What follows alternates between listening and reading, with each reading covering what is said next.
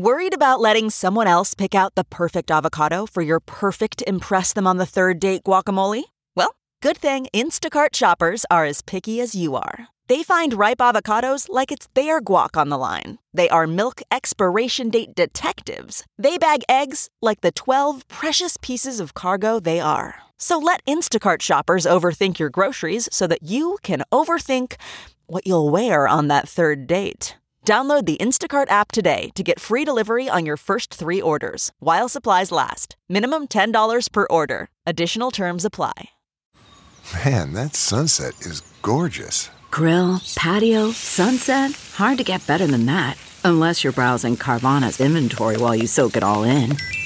Oh, burger time. So sit back, get comfortable. Carvana's got thousands of cars under $20,000 just waiting for you. I could stay here forever. Carvana, where car buying meets comfort, meets convenience. Download the app or visit Carvana.com today.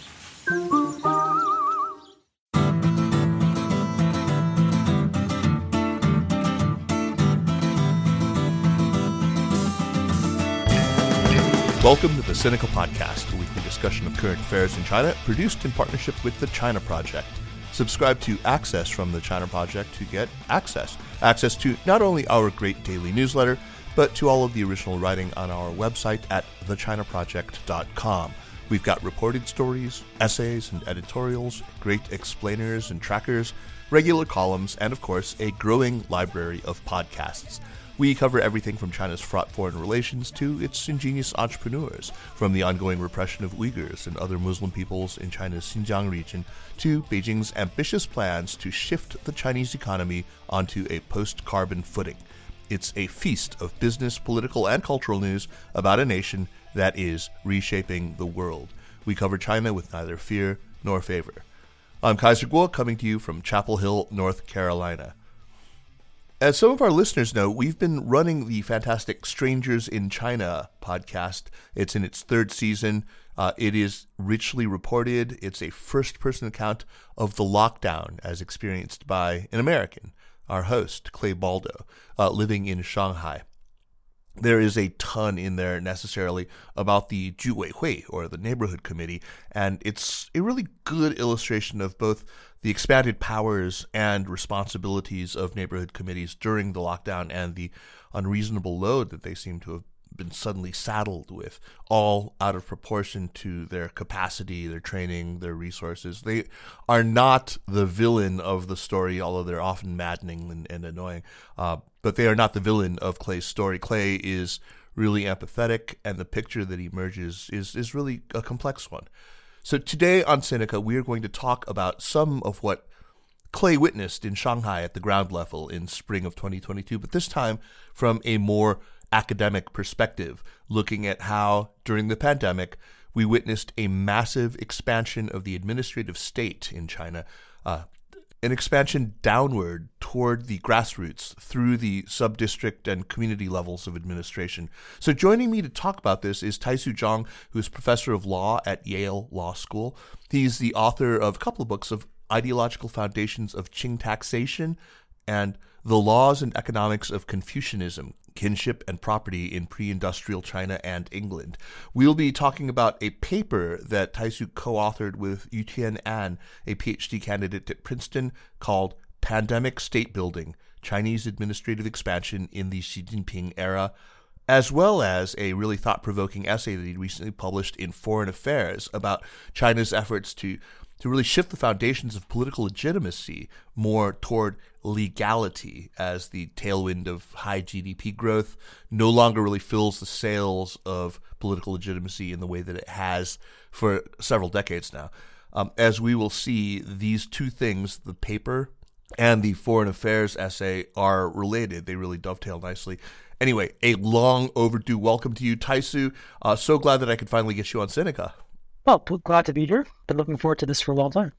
Oh, good, good, good, good. Well, let's get started. Uh, let's talk about your essay first in Foreign Affairs, which was published on February 27th, and it was titled Xi's Law and Order Strategy The CCP's Quest for a Fresh Source of Legitimacy. So, in it, you argue that the party has traditionally relied on what we've come to call performance legitimacy, its, its ability to deliver social stability and especially growth, economic, you know, well-being. Yeah. So before we get into what it's now banking on to bolster legitimacy, I want to talk about this intriguing and, you know, on reading it, I think to me at least, a totally persuasive idea that nationalism, which people often talk about as like a separate pillar of political legitimacy, nationalism actually also rests on economic performance.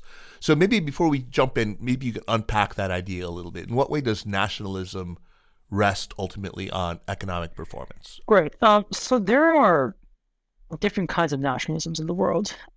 The kind that you see most often, perhaps elsewhere in the world, either in Japan, South Korea, India, even, frankly, even the United States, is rooted in a sense of what you might describe as like organically national values. Mm-hmm. Basically, the, the, these are nationalisms that are built upon some kind of cultural identity or some kind of uh, normative, some set of normative values. Any proclamation that you know, like we are this kind of people, we follow this kind of value. Americans will say we love freedom and democracy. The Japanese will proclaim a certain kind of you know, Shinto religion-oriented religious worldview, and so on and so forth. And like Hindu nationalism has its own variety of these things tied with imagined past. Certainly, certainly that these are not perhaps concrete actual historical pasts, but they're imagined pasts that have a certain kind of like deep normative content to it. Now, in contrast to that kind of nationalism, the current dominant kind of nationalism that I see in China these days is largely a materialistic one. Hmm. you, if you press like your average nationalist Weibo commentator on the mainland, you know, like why is he like obviously these are all people who are often justifiably proud of their country for various kinds of accomplishments. If you press them, why are they proud to be Chinese, or why do they think that being Chinese is so great? They're usually not necessarily going to give you kind of much of a normative answer. They're not going to say being Chinese means holding, like holding up certain kinds of values, and we do this in a certain kind of way that makes us proud more often they're going to basically say being Chinese is is something worthy of pride because China has been so successful over the past couple of decades in performing this economic miracle and lifting its people out of poverty and gaining status and might and power and influence across the globe. Um, so, to a large extent, the sense of nationalistic pride you see in China these days is itself fundamentally a performance of this kind of nationalism. And you know, whereas to, to most Chinese, this is simply just intuitively how nationalism is supposed to work. If you contrast that with other kinds of nationalisms that are prevalent across Eurasia, you'd probably be kind of blind to not notice that this is actually rather unique to the Chinese context. Most other nationalisms are less materialistic. Um, they ground their sense of national identity in values. Um, whereas the Chinese kind of nationalism has perhaps gestured towards values here and there in the past, but fundamentally the real source of coherence, of consolidation, of of pride um, is China's material performance. You know, it's surprising only to me that, that I haven't heard this idea articulated elsewhere before. Uh, that's that's very I find that to be very very persuasive. So uh, I think you know if I had just read that part of your essay already, I would have been you know retweeting it. it, it was great. It was. Uh, let, us just go on though, because I think the thrust of your argument in the piece is that faced with the end of really fast growth and you know having yeah. seen quite a bit of dissatisfaction in the COVID lockdowns and, and to some extent in the sudden about face that yeah. uh, ended zero COVID you know, and, and saw the virus just basically get everybody.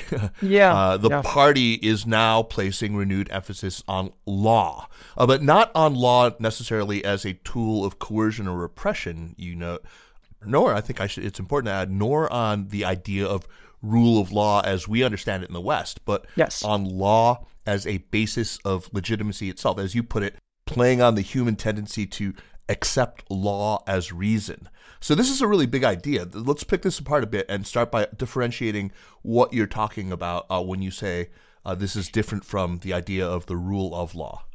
Right. Um. So actually, before we get into it, let me just make one qualification. Like, I would say, you know, like the party still draws a huge amount of support from performance-based legitimacy. Like the economy is slowing; it's not, as far as I can tell, collapsing. Sure. Um, this particular year, I expect with the end of the lockdowns, growth is going to be rel- relatively robust, and there might be kind of a reprieve. That said, yes, like the the long-term structural circumstances of the Chinese economy are concerning, like especially the demographics and things like government debt. So yeah, like over the next five to ten years, I think the state's ability to draw social support simply based on economic performance alone is going to weaken, if not quite weaken too rapidly over time. Sure. Which means that yeah, they need something that's not tied to that kind of eco- economic performance to bolster the, their social support. And so yeah, this is where law comes in. Now you asked what, what is um, the difference between rule of law and the kind of legality that I talk about. Well, so rule of law is not so much a legal concept as it is a political concept, right? A normative concept, right? Normative political concept, right? It's it's mainly about the idea that every regular actor in the state, every regular policymaker, every regular lawmaker, uh, should be subject to some kind of pretty significant legal constraints on that person's power. Like no one should really be above the law, even if the law itself does not try to reach certain kinds of heights. So from that perspective, you know, China is obviously not a rule of law country by that definition, because you know the Chinese law itself does not purport really to control the actions and the, the decisions, or to limit them um, of the of the, the, central party leadership. Right? There's there's Right. a certain segment of the Chinese party state that, by the actual design of the law, is Above it. above it, and it's not illegal for them to be above it because the law simply says nothing about what they can they can or cannot do.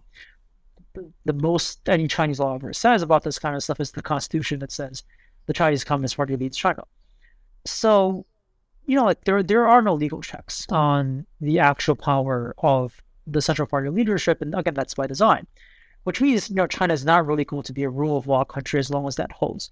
Now, that said, um, that doesn't mean that, it can't be a law-oriented co- country in the sense that at least insofar as the written laws would seem based on their own textual meaning to apply to certain kinds of state activities or private activities, um, those laws are enforced rigorously and professionally. Right. And that's the main thing here. Right? Like it's to to, to to to perhaps really crudely capture this is it's that for everyone except the central party leadership in this overall party state apparatus, and increasingly even party organs, um, those who wield power are being directed by the central party leadership to wield them according to legal doctrines and legal commandments. And they're increasingly being asked to do so in a more professionalized, uh, top down, and legalistic fashion than they were used to. And the, my argument is that this, in, a, in and of itself, creates a certain kind of legitimacy as perceived by the public. Because, as you were citing that quote, this is like a common quote that you find in like Weber and all kinds of uh, early early 20th century sociologists, political theorists. Populations have a tendency to take law as reason because, in the end, you know, like most people on the ground don't necessarily reason from first principles when they think about the legitimacy of a governmental action. They look for pro- they look for various kinds of proxies, right?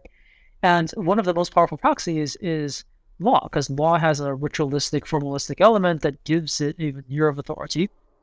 And when you can observe on a relatively reliable basis on your in your everyday life that state actors and other private actors are largely acting in accordance, accordance to the law, that force of habit, that force of authoritative habits, tends to make you think that what they're doing is legitimate. They're following rules, they're not behaving arbitrarily, they're obeying the general perceived rules of society as we've all kind of agreed upon them, issued by some kind of authoritative body. And for you guys, this this doesn't come out of nowhere either. You explore this idea, you test this proposition in this paper that you co-wrote with Yiqing Fu and Yiqing Xu Yes. at Stanford. Uh, Yep. It's called. This is a paper called "Does Legality Produce Legitimacy," uh, which is based on survey research uh, with urban Chinese, designed to you know to test this idea that even stripped of actual rule of law, as we've said, Yes. The idea of legality actually does reinforce political legitimacy. So, can you briefly summarize what those findings were? This Right. is in the other paper that I wanted to Yeah. talk about. I, mean, I Yeah. just want to use this in support of because you know your your essay in foreign affairs is actually quite short, and you don't go into the empirical, you know, study Yeah, that underpins this. But so I wanted to give you a chance to do that here. Yeah, great. Um, so thanks for that opportunity. That, that, that, that, that's quite important. So there's a common perception in Western political theory that law itself is usually not enough to produce social perceptions of legitimacy. The idea is that you know people value law not for law itself, but rather for the substantive moral content that the law embodies. This is an especially popular idea in the post-Cold War world, where you know liberalism is dominant, and you think of law not as an isolated, skinny thing, but rather as a full set of ideological, like ideological commitments towards liberalism, towards democracy, towards freedom, and so on and so forth. So, for most political theorists, I think in the Western world, they think that you know for the populations they observe, which are mainly Western ones, if law is being applied to normatively bad ends, then people aren't going to respect law itself. People Right. are going to desire the the ends to be fixed. And so, hence, like you know, like my colleagues in the Yale Law School building, or a lot of other political theorists would say, know, if law is being being used to serve a liberal ends, no matter how legalistic it is, if it's being used to not pursue a certain vision of justice, um, then it doesn't really matter what what how legalistic or how formalistic or how professionalized your legal apparatus is. People aren't going to think that a government action is legitimate just because it's legal. And what I want to basically argue is that in some other contexts where the law has, over the past century or two, gained a more technocratic and perhaps normatively neutral meaning, that law, just pure law itself, pure legality, um, can be a source of political legitimacy. And so we test this through a variety of survey experiments. If you want, we can go more deeply into how the I do, I do. I want to hear the the research design because it's fascinating. I also want to ask whether you have any comparative data, whether you you, you looked at other societies where there Yeah. have been comparable experiments yeah, set up. Where, yeah, yeah, yeah, We we have not. That will be the next stage of what we're going to do in the future. Yeah, yeah, yeah, Um, But a lot, there has been a lot of research on this. You know, like Tom Tyler, my colleague here, has a series of really authoritative articles on how uh, you know police law enforcement action is perceived in the U.S. And what what he finds, I think, which is um, perhaps the, the the conventional wisdom in the West, is that if police action doesn't meet like a basic substantive amount of what he calls procedural justice, in that it doesn't seem fair enough, it doesn't seem responsive enough, it doesn't seem respectful enough. It doesn't really matter whether the police enforcement action is technically full the letter, the, the letter of the law. It's not going to be perceived as legitimate by the population. Right. Uh, wh- whereas what we find is that even if you strip law of virtually all of its possible liberal connotations, you use law to control and and and constrain rather than to empower. You use law to enforce state commandments rather than to empower private liberties. Uh, even if you use law in a way that doesn't necessarily prove economically beneficial in the end, as long as your governmental actions are based on law as opposed to being based on some non-legal government fiat, the Chinese urban population that we surveyed seems to respond pretty positively towards just the sheer introdu- introduction of law itself. You don't need liberal commitments. You don't need rights. You don't need freedoms. You don't need the rule of law in the sense of checking or balancing governmental power. You don't need even like the use of law for their economic goals. You can strip away all those things in the survey experiment, and you're just left with something that we call that we call like raw or pure legality. Mhm. And they're still going to respond positively towards that. Not perhaps not quite as positively as they might respond to some of the substantive stuff, but still positively enough that it makes a real difference. Interesting. How how robust are those findings? I mean, how how the findings how- are the findings are pretty strong. So the findings Yeah. are consistent across a, a variety of factual patterns that we cooked up. Cooked up, like you know, we would give survey survey respondents a number of factual patterns. Uh, one pattern is you know online censorship, uh, or alternatively, um, you know, fireworks controls during during Spring Festival, Mhm, uh, content censorship in media like movies and TV series, or just like government regulations of of street side vendors. A lot of different kinds of contexts that have that trigger different kinds of social reactions. Regardless of the context, you find pretty consistently across all of these these factual patterns that raw legality produces a sizable amount of perceived legitimacy by the respondents. kind of depressing, but uh, it's a, also it's not, a, not it's so a, surprising. It's a little bit depressing, but I'm not necessarily sure how depressing it actually is. Because frankly, in a lot of ways, that this is the kind of thing that makes the Chinese population more governable. Sure, sure, sure. But yeah, I guess I guess my question is: Does this shift to an emphasis on legality? Does it at least offer a toehold for people who are keen on promoting actual rule of law? uh, You know, as we understand it. I mean, could we see more Yeah. accountability to law from political elites uh, who are are are not, as you know, subject to it right now? I mean, because of this, is this like a first right, step? Right, right. I mean, people have made that argument quite a lot over the past seven years. Like one po- po- very popular idea that was you know, hugely popular in the nineties was that you know, incremental movements towards legality, even if initially applied for non-liberal means, would eventually snowball towards a more liberal view of like the rule of law. The idea being that once people get more and more accustomed to law per se as being the basis of political action, that any political action that, that does not seem to have a legal basis is going to be questioned. Right. So there's going to be a demand, like, you know, like getting accustomed to law as a major source of legitimacy will produce more demand. Right. So socially for more law. And so law keeps expanding, that snowballs. There's a certain kind of path dependency.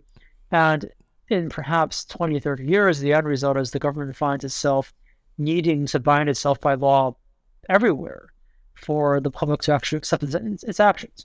I sense that you don't buy that. I I can see a world in which that's true. Okay. I can also see possible scenarios in which that does not materialize. It, it all depends on how much the government kind of lets the language of the law run wild, Right. right? So if the government consistently like maintains a very careful propaganda hold on how how expansive law is, right? So, for example, in a society in which legality eventually becomes the only source of perceived legitimacy, then yeah, that kind of snowballing is almost always going to happen because without the expansion of law, nothing is going to be justifiable to the public. But I think the Chinese government at this point is still pretty careful to not use law as its, as its only source of legitimacy. It's still searching for all kinds of other sources. And it's it's not going to give up on economic performance anytime soon. So as long as you have these other sources of legitimacy that balance law out, you can kind of constrain the, the, the natural creep of legality. And Hmm. when you when you do that, it's not necessarily true that there's going to be this strong snowballing effect. That's that's uh, fascinating. Uh, one question is, I mean, right now we're in the time of the two meetings as we record. I, I'm sure you're watching it just like you know me and the rest of us. But uh, what are you seeing coming out of the NPC, or maybe even out of the 20th Party Congress back in November, or the second plenum last month, um, that seems to bear out what you're getting at in this essay? Are you seeing anything in this administrative restructuring? Still, let me put this like, so the administrative restructuring that, that's currently happening in, in the two in, the- in the two meetings in, in in the two conferences right now is it lends itself to two different kinds of interpretations, right? Like, if you're a real diehard liberal China critic, you could probably say this is the elevate the, the further subsuming of the state within the party, right? You're imposing the party as a kind of like a superstructure and so on and so forth. Right. Alternatively, you could also say, which is the angle that I prefer, which is, you know, like they're, they're actually making the party a little bit more rules oriented. Yeah, the party is gaining control over what used to be known as the state organs of government. But at the same time, when, while it's doing that, uh, the leadership seems intent on making the party more state like and how it subsequently functions, right? So there's a merging of the two. The state side of things is becoming more subsumed within the party structure, but the started, but by doing that, the party structure is also kind of almost being contaminated Right. um, by the, the direction of influence is not. Yeah. It's not a unidirectional. mo- yeah the, the two right? sides the, the two sides really bleed into each other Hmm. and I, I like my sense is the end product of all this is the party is going to get more rule, rules oriented even as the state side of things is brought under perhaps like more careful political, uh, political control and so that does not necessarily contradict this overall message of legality. Plus, you know, on the rhetorical side, right, this is one thing that's been really stark. Like, uh, ever since 2014, the party leadership from Xi himself all the way down has, as far as I can tell, never wavered from its rhetorical commitment to yifa which means governing the country according to law. Right? This has been one of its most consistent, most visible slogans. It's, it's a, it was there last fall at the 20th Party Congress. It's here again in the Lianghui this spring. Like it's occupying an increasingly prominent position. And, and when I was in Beijing last summer for family reasons, it seemed like every single time something went wrong uh, in the localities, whether it was the Hunan like uh, health code scandal, bank run thing, uh, the bank the, the, the bank bankruptcy that led to a health code scandal, or the Shandong incidents where like local officials were apparently like propping up mafia that were behaving improperly.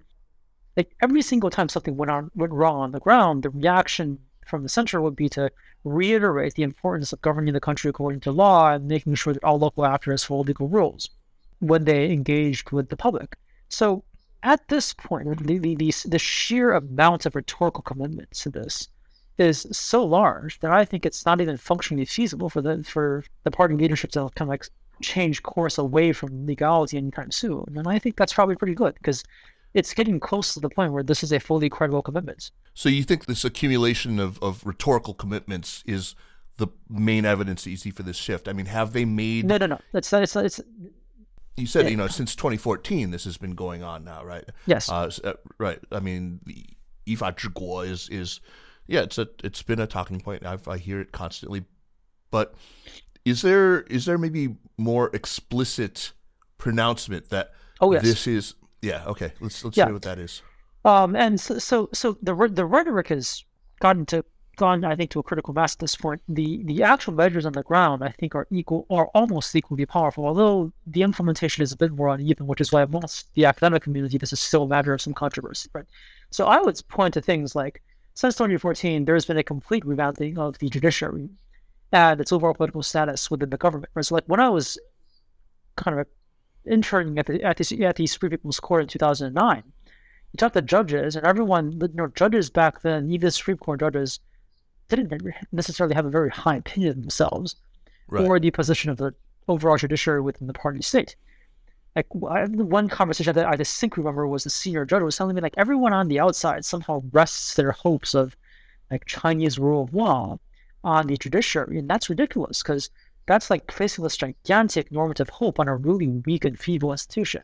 Right. That doesn't, right, that, right. That's not really geared up to actually carry the verdict. They, but they have more spine now. I mean, you think that, that, that they've been really. Yes. Yeah. The point is, I, I think like the past eight years of reforms or nine years of reforms really has given them kind of like a different view on life. Um, since 2014, you know, like the government's made a concerted effort to raise their salaries, give them a certain measure of like financial independence from parallel levels of governments. So previously, it was the case that um, local courts and middle courts were subject to the direct budgetary con- controls of parallel levels of governments. And now all the budgetary control is being concentrated at the, at the provincial and central levels. So you're taking like, any kind of fiscal control that you know mid to lower level governments had over the courts and giving the courts a certain kind of um, financial independence from these entities. Uh, at the same time, you're you're trying to beef up the professionalism of the court. You're trying to insist on higher educational credentials. You're trying to make sure that judges that are allowed to adjudicate are the ones with proper legal training. There's a huge emphasis on trying to legally ban uh, outside government executives from interfering with court decisions. Now, the, the controversy is that all of this beefing up of the judiciary and what I would consider to even be beefing up the judiciary's functional independence lends itself to a certain kind of like glass half full, glass half empty kind of debate, mm-hmm, right? Mm-hmm. On the one hand, yeah, there are actually real changes being implemented on the ground. On the other hand, you know, first of all, the starting point was pretty darn low, especially if you go all the way back to 1980. Um, so you can always, even in this day and age, point to various aspects in which the Chinese courts are not independent, where they're subject to control from all kinds of governmental agencies externally. And so the reforms are certainly incomplete, or they're not meant to be fully complete. But compared, I think, with what things were like 10 years ago, I think the progress has been quite salient. Nearly every single lawyer that I talk to in China thinks that the courts run better, are more professional, more streamlined, more predictable, more legalistic than they used to be. You know, like back in 2009 when I talked to a lawyer and I asked them, like, you know, like, if you were giving me advice on how to go into a civil case in the Beijing People's Court, like, what, what, what's the advice? He said, like, well, of course, the first thing you got to do is bribe the judge. Exactly. I knew you were going to say that. right. um, I, nowadays, if you talk to them, instead they'll say actually that's not only no longer necessary, may not even be good because the judges will balk at that. And instead, it's much better to just get a good lawyer and get professional legal advice and actually actually try to play the legal technicalities. The other aspect of this is that um, the courts have actually been given more substantive control to, or some more substantive powers to kind of like play a check against local people's governments. So the most important thing is the government's dramatically expanded since around 2015 the jurisdiction of the courts over administrative actions by parallel levels of government. And the most important thing that they've explicitly given the courts is the ability to review land takings by local governments. Now, land takings, as we all know, are pretty much the, the purse strings Yeah. of local governments, right? Like it's it's made it's most of their income, or at least it used to be most of their income. Probably still is. It And- still is. Yeah. It still is, right? So so by giving courts the ability to review land takings actions, you're you're really giving courts the ability to check a very, very substantial portion of the fiscal power of local governments.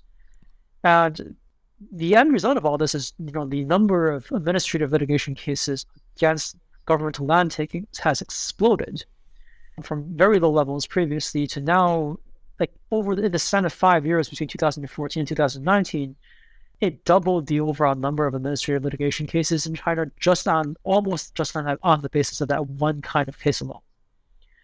And the win rates for that kind of cases for that kind of cases have, have actually also have also also gone up. Where like you're more likely to win now than you used to be.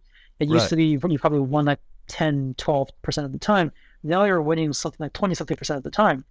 And while you still lose more than you win on average, I mean, that increase is not small. It means the No. courts are feeling somewhat emboldened to go against the interests of parallel governments. They're actually acting as a certain kind of political check uh, on their power. So to me, this is all the glass half full kind of thing. Like it's there's a real progress. Um, there's been real good progress on the ground in the Chinese court arena, and I would expect that to continue uh, after COVID. Now, of course, if you take the glass half empty p- report, you can always point to various imperfections, you know, places where higher governmental authorities can still order the courts to pursue a certain kind of action, and so on and so forth. But uh, but the thing is, you know, like those things have always been there, right? So they're not a symptom of things getting worse. They're just a, a symptom of some things not changing much in the direction that some people would prefer. Uh, but overall, like you know, the overall status of the courts is getting higher. Their overall performance is getting more professionalized. So I'm really inclined on this point to take the glass half full kind of view.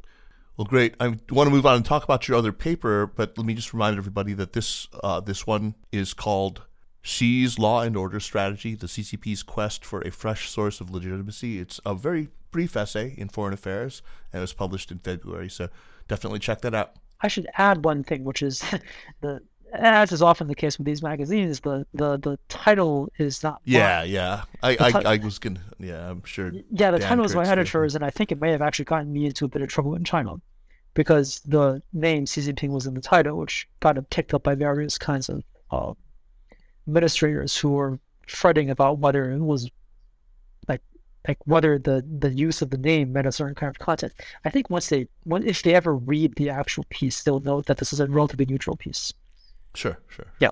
Before I go on uh, and ask you about the other thing, I mean, I, I've also been thinking about the foundations of, of political legitimacy in China, and, and I've been thinking about how they there might have been a shift. And I always enjoy my interactions with you because you are able to kind of step back and look at the kind of meta historical questions. So there was this notion that I've I've had that you know for, look for the last 180 years, the question that's really been at the center of Chinese political and intellectual life has been you know how do we attain wealth and power in a way that's consonant with our national identity or something like that. And so it doesn't surprise me at all that that delivering those goods, you know, wealth, power, basic, you know, national dignity, those would be the foundations of legitimacy. That was the national quest. That was the foundational quest and the central uh-huh. question for what you know we've called modern Chinese history. And so, you know, with those things, if not actually attained, then at least in sight, there is a new question that's really looming up, and maybe a new set of questions, and and with those, perhaps a need for new foundations for political legitimacy, right? For Yeah. postmodern Chinese history. So this has been sort of the idea I've been playing with. Um, I mean, I suspect that with the basic material needs met and sovereignty asserted and all that stuff, the party state really does kind of need to redefine its relationship with the people and, and vice versa, right? I yeah, I I I think so. I mean, it doesn't need to in the sense that like the people don't want more economic growth. The People do. It's just going to get Right, harder, and harder to actually deliver. Um, But it's no longer just a developmental state, right? A, a developmental true. state can can kind of, I mean, it can operate on the fuel of performance legitimacy, and that almost alone, right? yeah, yeah. But but now, I mean, that's that's not the case for a state that is now settled in among peers as sort of an established nation state, right? Yeah, I, I yeah, I, I I completely agree on that. I mean, I think the core thing here is that again, it's- mainly that they they're they're they're running a little bit, not not quite fully yet. Like they still have more room to grow, but like they can start to see the ends the end game where at some point they're they're gonna get closer and closer to these developed countries, and then they- they're they're going to recognize that as these developed countries all, all have had to deal with in the past however many years, you know, growth is not going to be the main theme of the society anymore. It's just because of obvious material constraints and also because of uh, population pressures that every single developed economy has faced. So yeah, they're they're going to have to change the narrative somehow. They're going to have, I mean, once growth slows down and you're not growing the pie all the time, you know, all kinds of pressures from inequality to quality of life to kind of like more bourgeois concerns with values and worldviews are going to get more salient because you know growth. I think we can, already are. I think we're already seeing that reflected in a lot of the- rhetoric of common prosperity and, and yes like exactly that. It's already yeah very much there. Yeah, The quality common- of growth is a very Yes. very huge theme. yeah ex- exactly but then the question is how do you make that kind of thing actually exactly. Yeah. resonate with the with the population you know like i think common common prosperity is potentially very powerful Well, I'm going to have you back on to talk about, you know, somebody who always has really good, thoughtful perspectives on these big meta historical questions. I don't want to get too far away from what we're talking about here, but I'll get you back on and we'll talk about all this stuff after we've had Right. both had a chance to kind of chew on it and think about it. Uh, for now, though, let's let's look at the other paper, the one that you've Sure. written with Yutian An, uh, who is a PhD candidate in politics at Princeton, um, who also has a law degree from Yale. That paper again is called "Pandemic State Building: Chinese Administrative Expansion in the Xi Jinping Era." So, first off, um, at what stage is this paper, and, and where can people well find it? it's a working it's a working paper Mhm, right? so mhm, so we mhm. just we we threw it together over two months in the winter and um, we- data collection took a little bit longer but you know like the writing took like a month and a half. Um, so it's just in a working working paper format. We're starting to send feelers out to public possible publication venues but it, you know it'll, it'll take some time. For now you can find it on ssrn um, if you Mhm, just go on ssrn and search either for the title of the paper or my name or Yutian's name, you can find the paper under our profiles. So it, yeah, it's rough. It has lots of room for revision, and you know any kind of comments or questions from anyone is welcome at this stage. Oh, great. Hopefully, Yeah. some of my questions will spark some thinking. But uh, I think it's a really ambitious paper. It, it definitely tries to fill what I mean, as you point out, is a pretty big hole in the in the academic literature, whether in Chinese or in English. And I think it's totally understandable that you know this is a very recent phenomenon. You know, this expansion of controls during the pandemic. Yeah. So, of course, it hasn't been studied that much. But there's also evidently not been a whole lot written about local administration at the sub district and community or, or neighborhood level and, and the debates over the proper role of this lowest level during the recent years, you know, during Xi Jinping's years in power. So I found it really fascinating. Let's dive into this this paper. So Yeah. you describe the situation in which even just a year before the outbreak of the pandemic, China's leadership was still quite divided over whether and to what extent the power of the government should reach down into the local level, to down to sub-districts and to neighborhoods. Yes. And there were you know debates that went on through uh, throughout the first seven years of the Xi administration. But as anyone who either lived through the lockdowns uh, in Shanghai uh, uh, and many many other Chinese cities can attest, some kind of a decision favoring expansion of local government was clearly made. Yeah, it was And- clearly made. Yeah.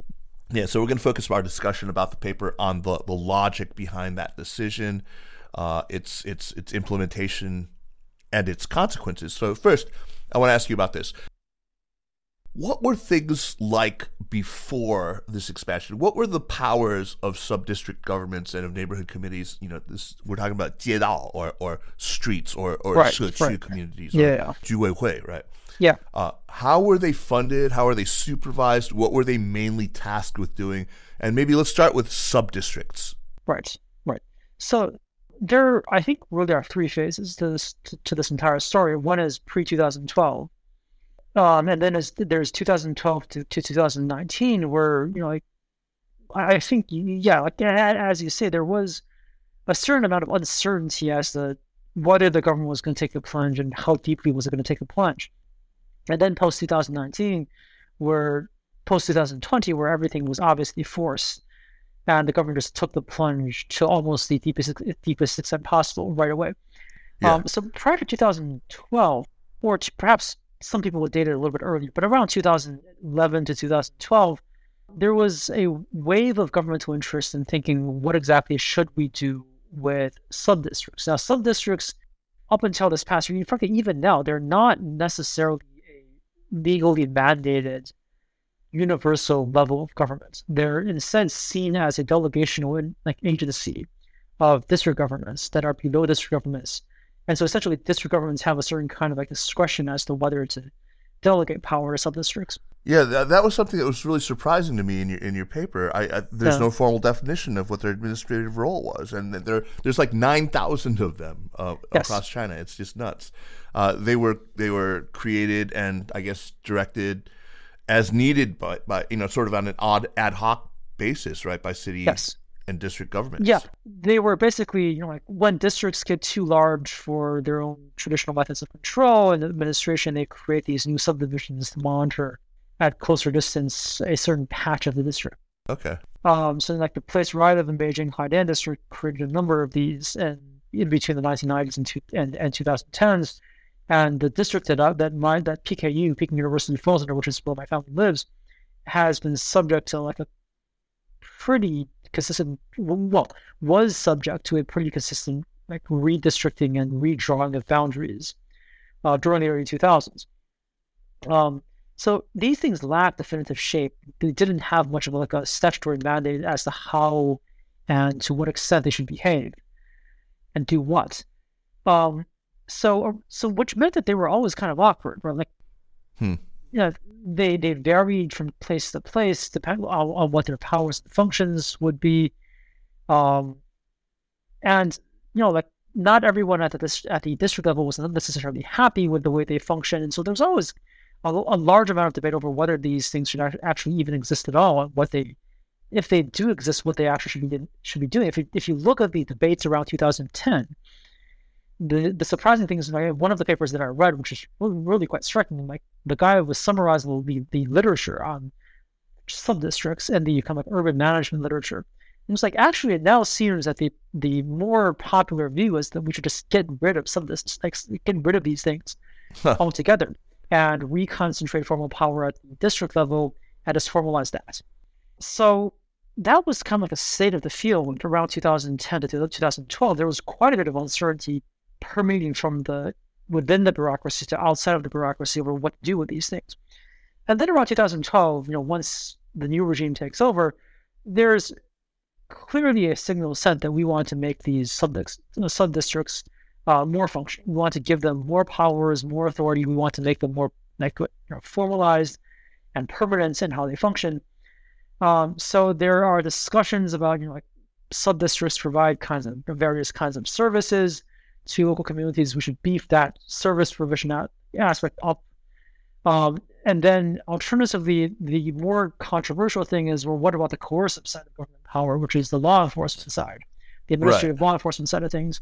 And starting with 2012, there are various documents expressing a political in- inclination to have city and district level governments delegate more powers, uh, more law enforcement powers to the sub-district. Um, so previously, you know, like the, the, the, the way the role that sub-districts played in the overall law enforcement apparatus was mainly that they were kind of like an informational agency. They they they kept an eye out for trouble on the ground, right. and they sent signals back up to the center or higher levels of government asking for law enforcement personnel to come down and deal with issues. They didn't necessarily have any independent agency of their own that actually exercised. And when they did, when they did try their hand at it, it was not exactly popular. I mean, listeners who might not have lived in Chinese cities maybe don't know all about this, but you know, there are these Chengguan, right? Yeah, uh, yeah. Who are, are just loathed and despised almost uniformly. yeah. Although, so, so there, there's a te- technical difference to be drawn, which is, you know, Chengguan is a kind of like a top-down agency that's basically created at the city level and then imposed all the way down. Okay. So the Chengguan that were operating at the sub-districts prior to around 2014 were really, they took their orders from officials at the district level, not from the sub-district governments per se, right? So they operated at the sub-district level, but they, they were really On part of orders a, from the yeah, they, right, they were right. part of a command chain that, that really had everything held at the district district level or above. So Okay, the- so let me let me just cut you off here for a second. You know, so your contention is that the center, even prior to the outbreak of COVID, COVID was was set on expanding administratively in this downward direction. It yeah, wanted was, to. the, yeah, was, was at least seriously considering ex- expanding. So it had, so- it had yeah. let me let me put the counterfactual. Now, so if there hadn't been a pandemic, would we still be looking today at significant downward expansion of administrative capacity? Probably not. Right. Oh, That- that- okay. So so COVID did matter. Okay. Yeah, COVID, the, the, the thesis of the paper, and this is perhaps a point of disagreement with some other people who study this, like some of my friends who study urban, like, like uh, local government law in China, would, would actually want to say that the commitment to expanding had been made before before COVID. And I would say perhaps at some abstract level that's correct, where the central decision to pursue expansion down to the sub-district level in terms of law enforcement was probably made before the pandemic, but in terms of actual implementation, the hesitation pre 2019 is just obvious, Yeah. right? Like there wasn't that much that changed on the ground in most major cities prior to 2019. There were experimental launches here and there. Usually they were rolled back after a while. Like a lot of this is simply because district level governments are not that eager to to, to delegate their own powers to, to, to, to, to these subordinate entities. They, they don't want to like dilute their own power, right? Right. Right. Right. so, right, right. so you know, like for for example, like Beijing is perhaps the most obvious example. Like Beijing experimented with this delegate delegating effort uh, starting from 2017 in Chaoyang district. As far as anyone could tell, it didn't have a ton of impact. And then around 2019, they just like rolled up and said, like rolled up shop and declared victory by implementing this uh, new system, which they called the whistleblowing system Right. that, Right. Right. that they said would actually realize the goals of the central government's directive. But if you look at how the, the whistleblowing system actually functioned, it still was. Some districts would whistleblow whenever there, when, whenever there was trouble, and then district level law enforcement entities would send their personnel down to the sub-district level to actually deal with the issues. So it was not actually functioning different from what was going on before. So clearly there was hesitation and pushback at some level, perhaps at the city and district levels against this uh, new initiative, and implementation was slow hesitant. The central government didn't seem interested in enforcing things. It was, you know, like Beijing's, frankly, pretty half-assed experiment met with quite effusive praise from the Mhm. censure, saying that this is actually quite a good experiment. Others should follow the should follow should follow its example. So clearly, the their the overall attitude was just kind of fuzzy, and even if there had been some kind of general mood towards expansion, it didn't have concrete shape, nor did it have any kind of concrete implementation in a widespread manner. You have COVID, and everything changes. Within a year of COVID hitting, by like the spring and summer of 2021, delegation is just like all over the place. Every major city begins delegating huge amounts of actual law enforcement powers down to the sub-dis- the sub-district level. They create these gigantic, like huge charts of what powers are actually being delegated down to the uh, level. And the charts are just quite something to look at. Like out of a total count of like 400 something uh, total items of law enforcement authority held previously by the district, something like 270 were being sent down, uh, like a full two thirds were being sent down to the sub districts. So things moved really fast and really concretely post COVID, whereas they certainly had not been doing so pre COVID. Right. I mean, in hindsight now, I mean, because we've, of course, seen the experiment of COVID, uh, it's hard to imagine that there could have ever been any debate uh, whether it was really in doubt that the party state wanted to exert control all the way down. So, um, you know, we we t- you talk about some of the misgivings. You know, what were some of the reasons why people were hesitant? Uh, principal agent problem is one of right, the, the, right. the so problems. yeah, the principal agent problem is the thing that everyone talks about. Like whatever, whatever everyone talks about local government problems, everyone always talks about principal problems. We're no exception to that because it really is the main thing. I mean, the basic logic of this is that the larger the state, the more expansive it gets, the more deeper it penetrates the society. The harder it is for a policymaker at the center to actually control the actions of your local agents. They're more distant from you. They're going to be operating out of your immediate line of sight. You have to set up various kinds of monitoring institutions to know what's going on down there.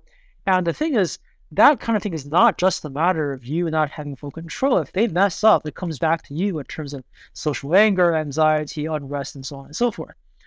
So until you have full trust over local agents, you're not always that eager to give them powers, right? Like giving them powers might make you more equipped to control society, but it also makes you a little bit like less well equipped to actually deal with control within your own governmental bureaucracy.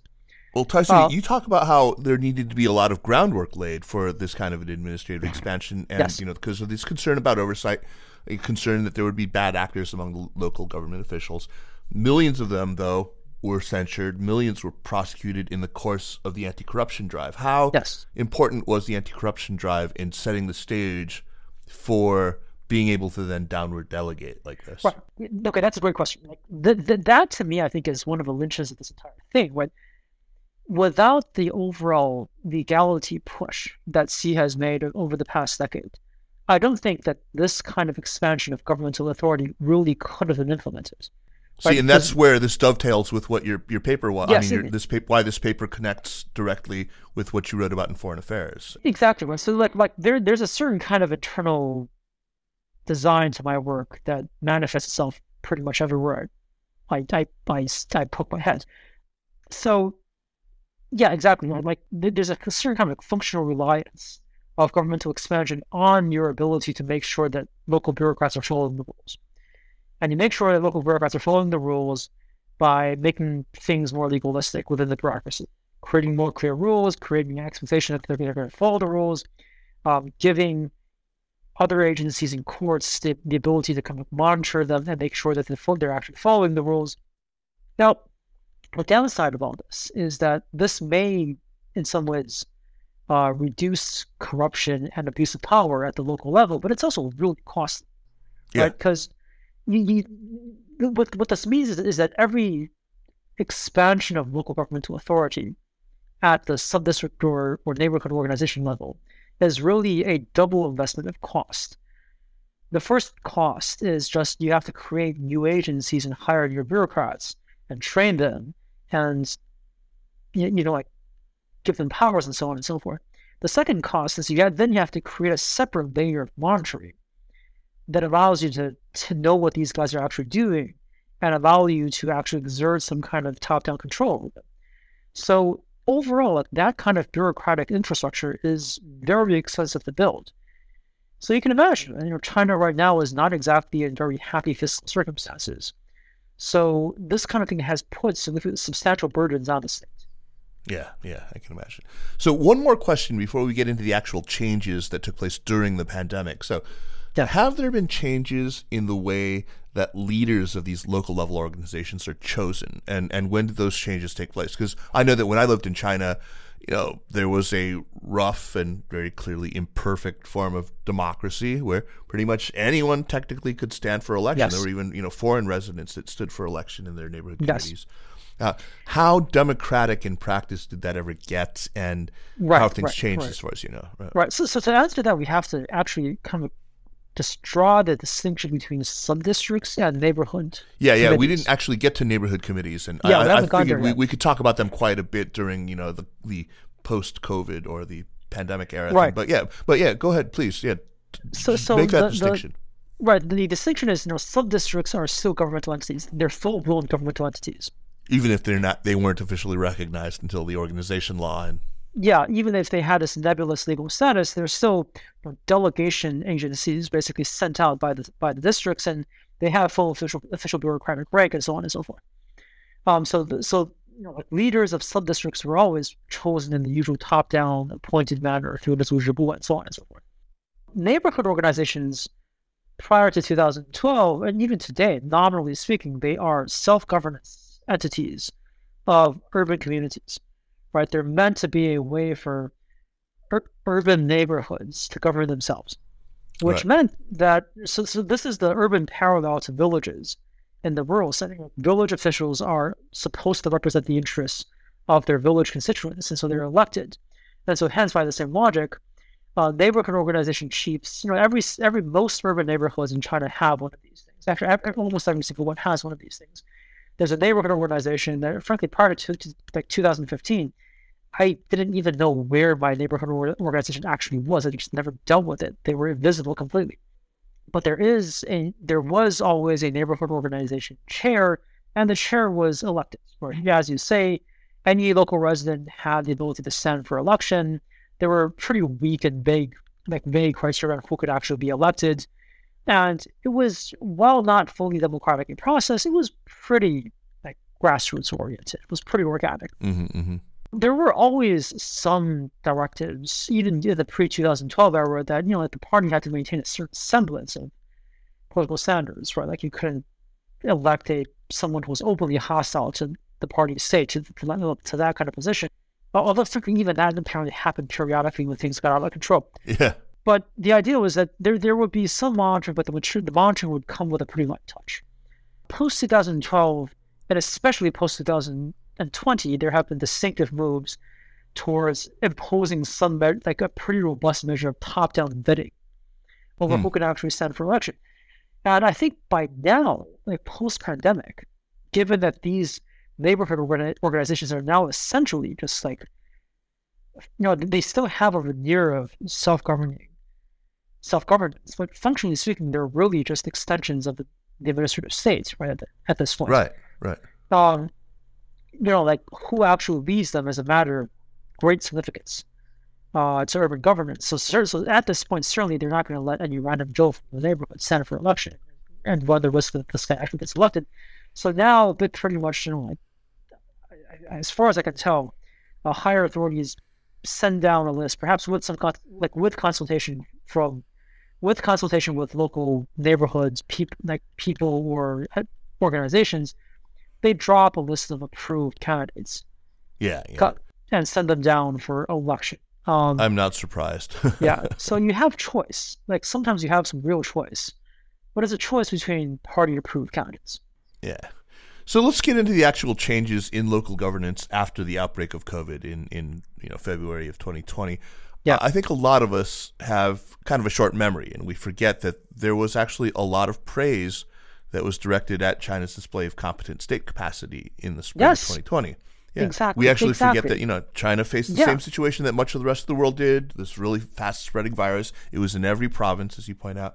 But whatever may have happened later, at least in the early months, China's containment of the disease was remarkable, and it was, you know, a, a, a manifestation of this administrative expansion that you guys talk about. So, uh, you know, it, it seemed to, you know, to be an early victory. Uh, let's can we talk about the importance of some things like the health code system that China implemented? How how critical was that to the success? I mean, that was the linchpin eventually of the entire system. Certainly by 2022, like that was the core thing that made this entire thing run.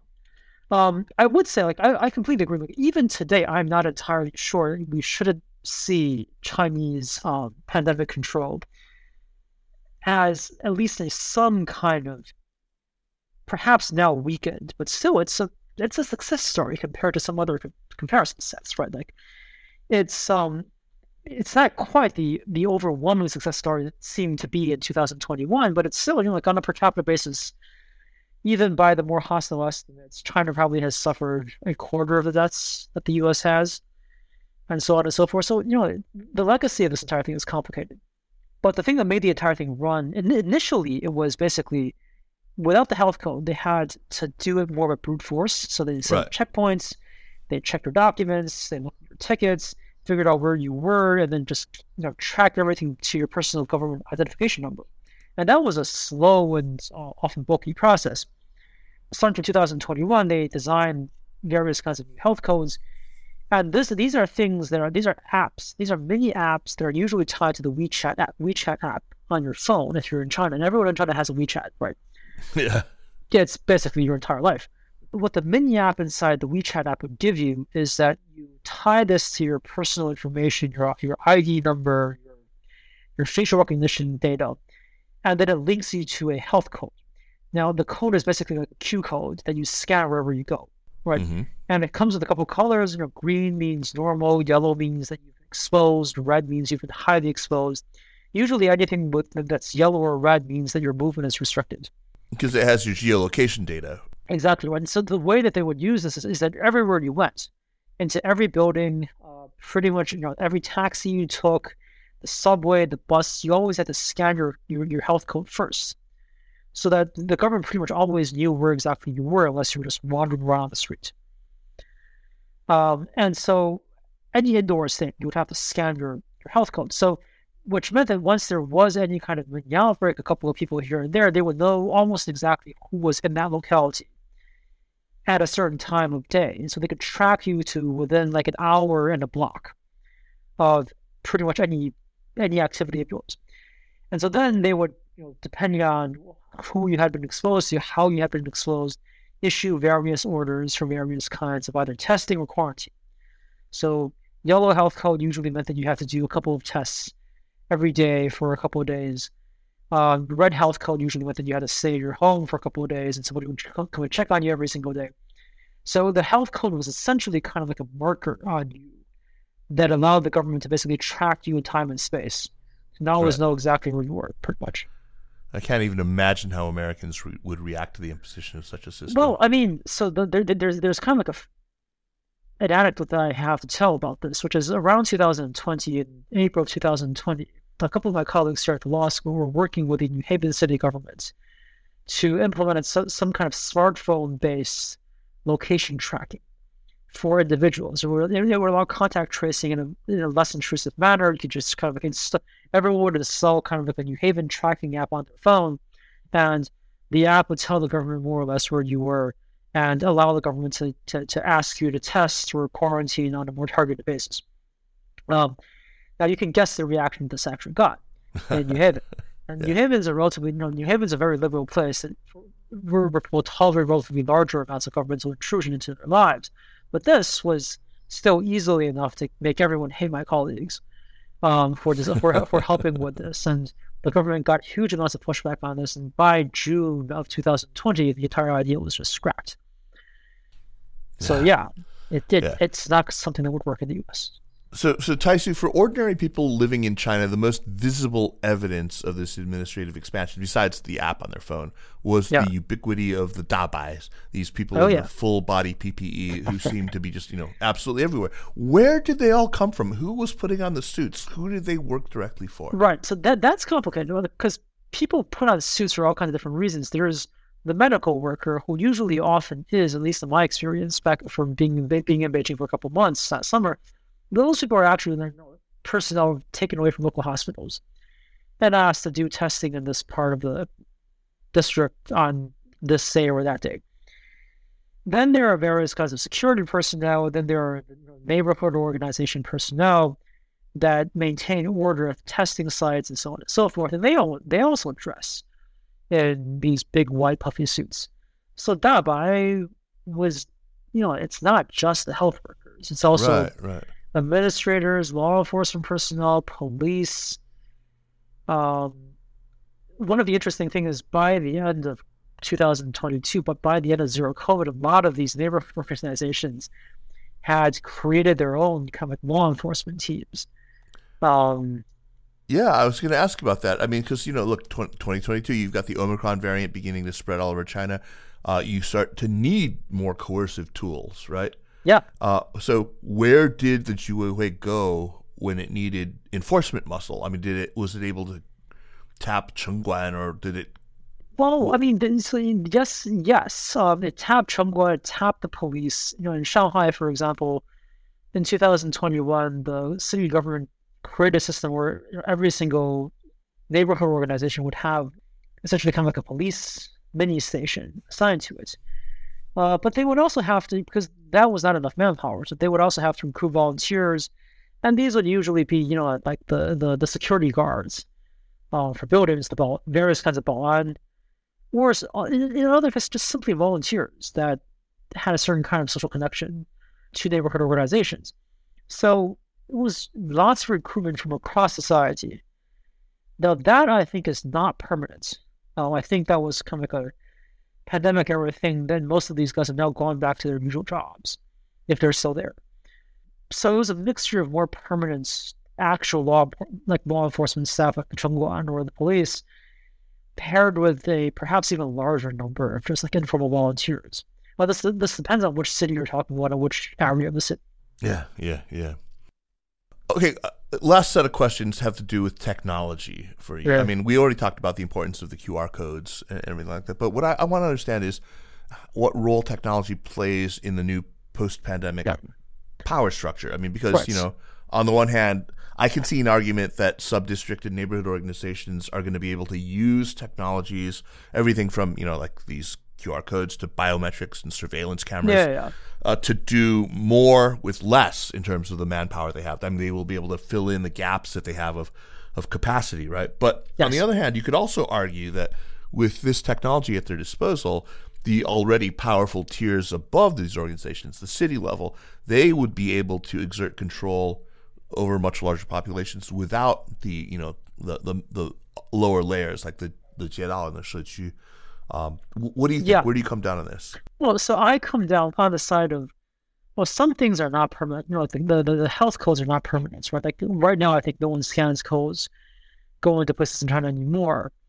Um, I think the government wisely decided that, like that, that became such a symbol of the control that once social integrate reached a certain kind of breaking point, you at least you have to retreat on certain kinds of like really salient aspects of control.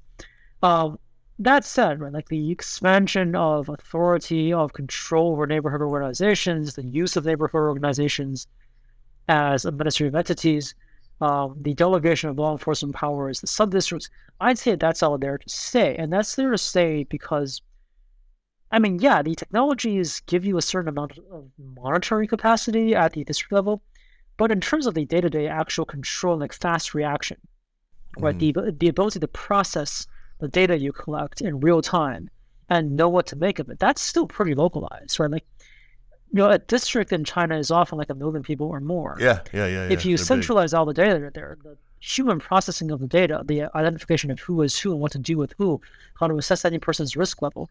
I mean, you, you we, often think of like AI as possibly too. AI is not there yet. It's still human for the most part. And because of that, right, given that you need local knowledge, you know, who is the troublemaker in this locality and so on and so forth, you you still need the local manpower that some districts and local and neighborhood organizations provide to you. That's not going to change. And Right. I would also say that because of their experience with the social unhappiness in November and December, they're aware that like lockdowns made a pretty large portion of the urban population pretty unhappy. And so, given that level of like more, you know, like that ten, that kind of tenser social environment that they're now operating in, I don't think they're going to feel free to loosen real ability to control at the local level anytime soon. Right? Like right. the- I remember in the first week of December, right after you know they dropped zero COVID, uh, there were a lot of people who were saying, "Hey, look, they actually are willing to give up social controls. Like they they they dismantled this health code system so quickly." But you guys argue that it's actually not just larger and more comprehensive and tighter, but it's actually here to stay. It's permanent, right? Yeah, well, I mean, they they are willing to dismantle certain kinds of social controls. Like, right, right. That's for- you- so yeah, so you can dismantle pandemic level movement controls without getting rid of your like administrative infrastructure at the local level that gives you the fast response power. You had a should nice say- phrase that said, "I think it said, uh, let me let me uh, let's find this line." All right, COVID prevention measures could not last forever, not even in China. But the expansion of local governmental authority was made of more durable institutional material. That's that's that's about right to me. Yeah. Pretty durable institutional material, yeah. It is pretty durable because it, it's also it has to be because they're dealing with a less happy population now. Like it'll take a couple of years for the population to recover um, to its former level of happiness and trust or whatever. It, it, in the government. Don't worry, So, don't worry, because there's legality now. It's, uh, well, there's yeah, but I, I in my defense, I also say that legality probably can't plug the entire hole left by No, slowing no, economic growth. Right. So I was just give, giving you a hard time. no, no, but but it's, it's a fair it's, it's, it's a fair question. I mean, like given the fact that state society relations are probably a bit more tense right now than they were just like two years ago, especially at this point, you probably in their minds they probably can least afford to fully withdraw from the presence on the ground, right? Like you don't you don't like loosen the floodgates right at the moment where you see the flood rising. Right. Very good. Taisu, thank you so much for taking the time to talk about your really fascinating work. Um, I want to move on to recommendations, uh, but first, first let's uh, uh, remind our listeners that if you like the work that we do with the Sinica podcast and you want to help out, a couple of ways to do that. But the, the most important, I mean, you, know, obviously we have this uh, crowdfunding thing going on right now still, where we are taking investors, and for you know a relatively small amount, you can buy a piece of the company, and you know you can find all the information about that on our website. But uh, you you can also just become an Access member. That really helps us out quite a bit. Uh, you know, you get the great newsletter, you get access to all you know unlimited uh, articles on the website, and of course, you get the Sinica podcast delivered early on Monday rather than having to wait until Thursday. So if you want to help us out, that's the best way to, to do it. We're still running this special, a dollar for your first month. Okay, let's move on to recommendations. Taisu, what do you have for us?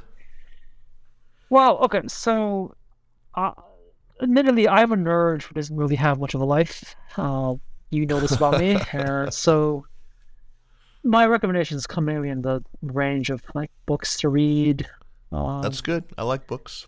things like things of this nature. So it depends on what your tastes are. Like, like apologies for, for moving away from that for a second. Like the, the camera's going to freeze, but I'm still here. Um, just pulling up this list that I drew up. So it depends on what you guys want. Like if you want, you know, like reading reading material for either your philosophy or politics or so on and so forth. Uh, there's lots out there to recommend these days. Like what I'm reading right now is, um, for example, like I'm, I'm reading quite a bit of the late David Graeber. I don't know if Yeah, yeah, yeah. I should know. Yeah, David Graeber, of course. yeah, various books of his. I mean, like the more popular ones are the, the one that he published last year, Right, just before like, he died. just before he died. But like I, I, Or I- challenging all uh, these ideas that early, you know, human ar- anthropologists had about uh, civilization's emergence. Yeah, that that was interesting. Yeah, and I I find that book good, but it's not so terribly interesting to me. so, like, what's your favorite David Graeber book then? I like the Utopia of Rules a little bit. Hmm. Um, so you know, it's it's a it's a pretty incisive, creative way to look at, you know, frankly, given the topic that we're on, um, bureaucracies and technological bureaucracies, and how bureaucracies function using various kinds of technologies. And of course, you know, given Graeber, he can't resist making fun of these kinds of things. The title is actually called "The Utopia of Rules: Our Technology, Stupidity, and the Secret Joys of Bureaucracy." uh, sounds quite appropriate, I think, given the topic. Um, uh, in, in terms of China-related reas uh, reading, I don't know how much of a taste for like history books you guys have. I've got Uh, lots. Yeah. So some of my like there, there's a trio of history books that have recently come out on site on Chinese state building. Uh, that actually speak pretty well to each other, and I would recommend two of those. The third I, I offered myself, so I, I will leave that to the side. Uh, but the two books that I would recommend if you're interested in reading about the history of the Chinese state and its relationship to the Chinese population is one is uh, Yuhua Wang's book. Yu Yuhua is a professor of political science yeah, he's great. He's great at. Harvard, um, whose most recent book is the is the uh, rise and fall of imperial China.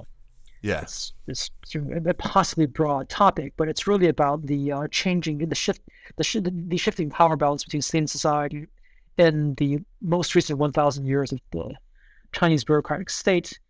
Uh, the other one is Maura Dykstra's recent book. Maura is a currently still a professor at Caltech Mhm. teaching history, but she's moving to Yale in the fall, I think, full blown to start year. uh, in the history department. She's our new kind of China historian. So she has a new book.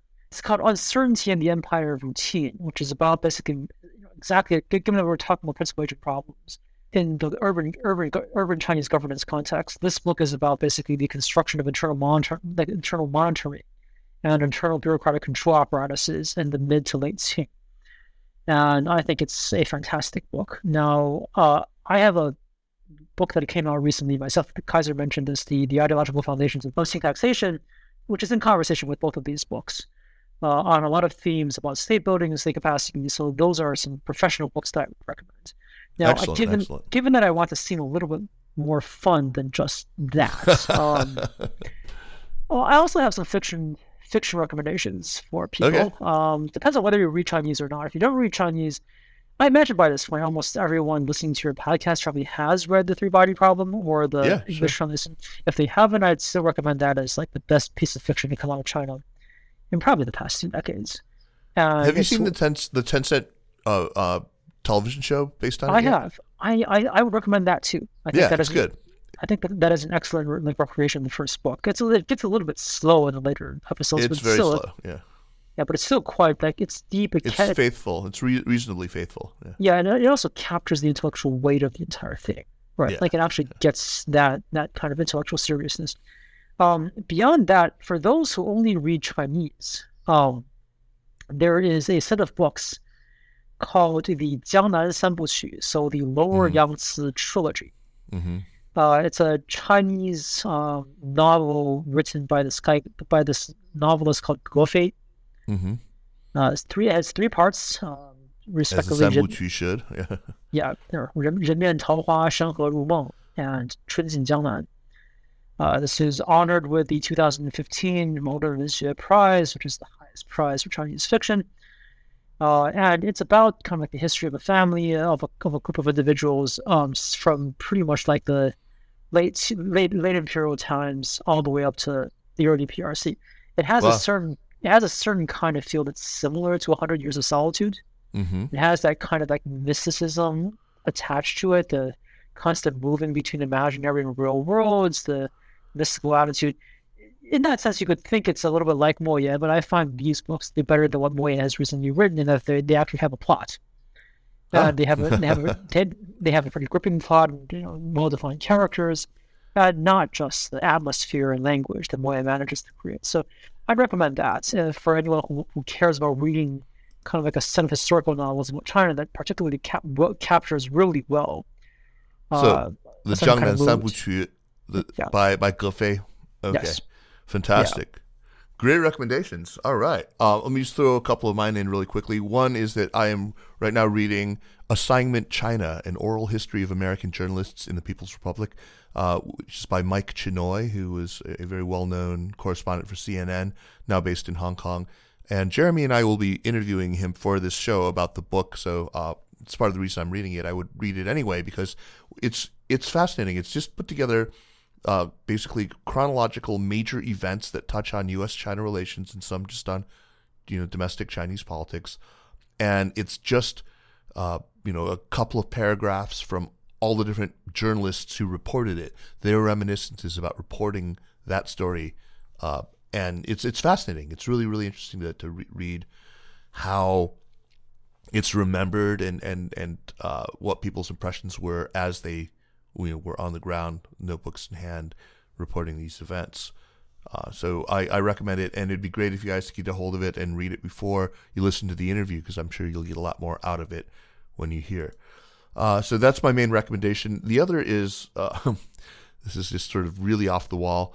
I bought myself a pound of beeswax not too long ago uh, because I wanted to make some. I wanted to make some uh, some bow wax, you know, out of natural materials for bowstrings, and I f- suddenly started, I was like, you know, beeswax. It's this lovely substance. It smells really nice, and I, I thought, you know, there's all sorts of other uses for it, right?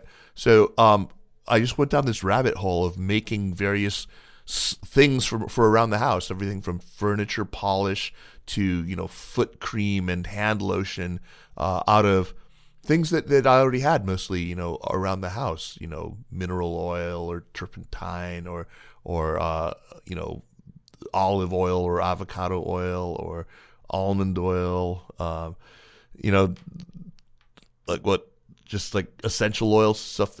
I've got you know nice soft hands now from all my lotioning from uh, my, my my own hand homemade beeswax based. Uh, Okay. Yeah, so check it out. That- So none of your Well- beeswax, all of mine. All right. I actually have a considerable amount of beeswax at home. I've never known what to do with it, but well, okay, now you that- know. Now you know what to do. If you Now have some wooden furniture that needs polishing, if you have calloused heels, I can set you up. All right. Sounds awesome. All right, Taisu, thank you so much. I mean, once again, let me just remind everybody what the, the, the papers, uh, the the article in Foreign Affairs is called Xi's Law and Order Strategy, the CCP's quest for a fresh source of legitimacy. And the paper that uh, was written, I actually mentioned two papers. One is your one with Yiqing Fu and Yiqing Xu called Does Legality Produce Legitimacy? And the other, which is, is of course the main paper that we discussed uh, during this, is called Pandemic State Building Chinese Administrative Expansion in the Xi Jinping Era. And you can get that on SSRN if you just look up Taisu Zhang or uh, his co author Yu Yutian An. All right. Thank you so much. All right. Thank you. so- Thank you so much, Kaiser. Pleasure. It's a real As- pleasure talking to you. The Sinica podcast is powered by The China Project and is a proud part of the Sinica Network. Our show is produced and edited by me, Kaiser Kuo. We would be delighted if you would drop us an email at Sinica at thechinaproject.com or just give us a rating and review on Apple Podcasts as this really does help people discover the show.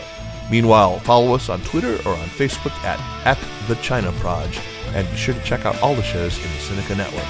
Thanks for listening and we'll see you next week. Take care.